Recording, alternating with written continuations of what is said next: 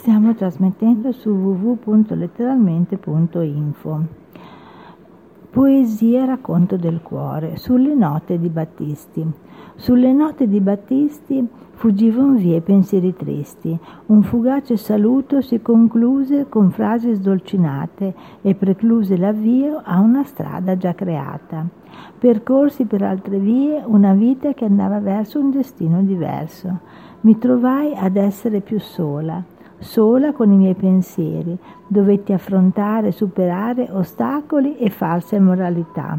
Caddi, inciampai, mi rialzai, imparai a ruggire e non sempre a subire. Abituata ero stata ad essere come donna sottomessa ai compromessi.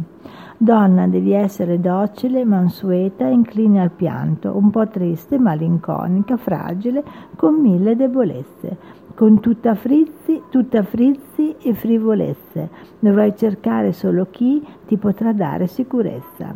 Tutta la vita ti servirà per appoggiarti a chi la sua forza ti darà. Nella mia mente si aprì pian piano un varco. La mia maternità divenne per me la sola realtà. Il varco si allargò, uno spiraglio aprì le porte a una coscienza diversa. Tanta luce irradiò la mia mente che per troppi anni intorpidita e quieta in letargo era stata. Quei raggi di rara potenza mi colpirono con tutta la loro violenza.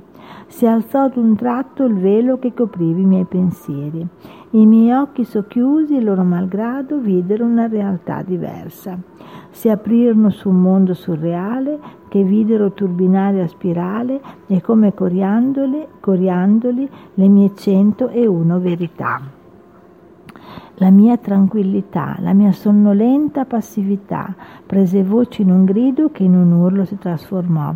Voltai pagina, cambiai compagnia, feci amicizie diverse, diventai una persona diversa.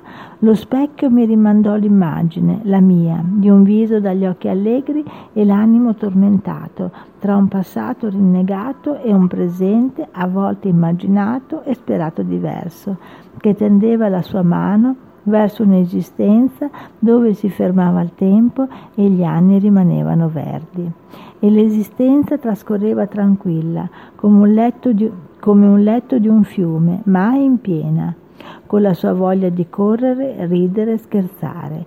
Una bambina ero stata, ero cresciuta, cambiata, ora son più determinata. Nei suoi sogni ripensa al passato, il suo animo è romantico, la sua mente colma di rimpianti. Le mani, le sue, son piene di frutti, raccolti nei campi incolti ed abbandonati, da chi bambino si era dimenticato di essere. L'ingenuità si era trasformata in falsa pietà e la sola loro corsa è tesa verso falsi ideali che coprono la vita e la dipingono di grigio. La donna che ero era sparita. Avevo tanti amici che contagiavano con le loro risa il suo timido sorriso. La sua risata cominciò quel giorno, imparò a divertirsi senza ansia, ansia e senza tradirsi non riusciva più a smettere e in un urlo si trasformò quel lontano eco e travolgendo sensazioni e pensieri contagiò e divertì un intero mondo antico.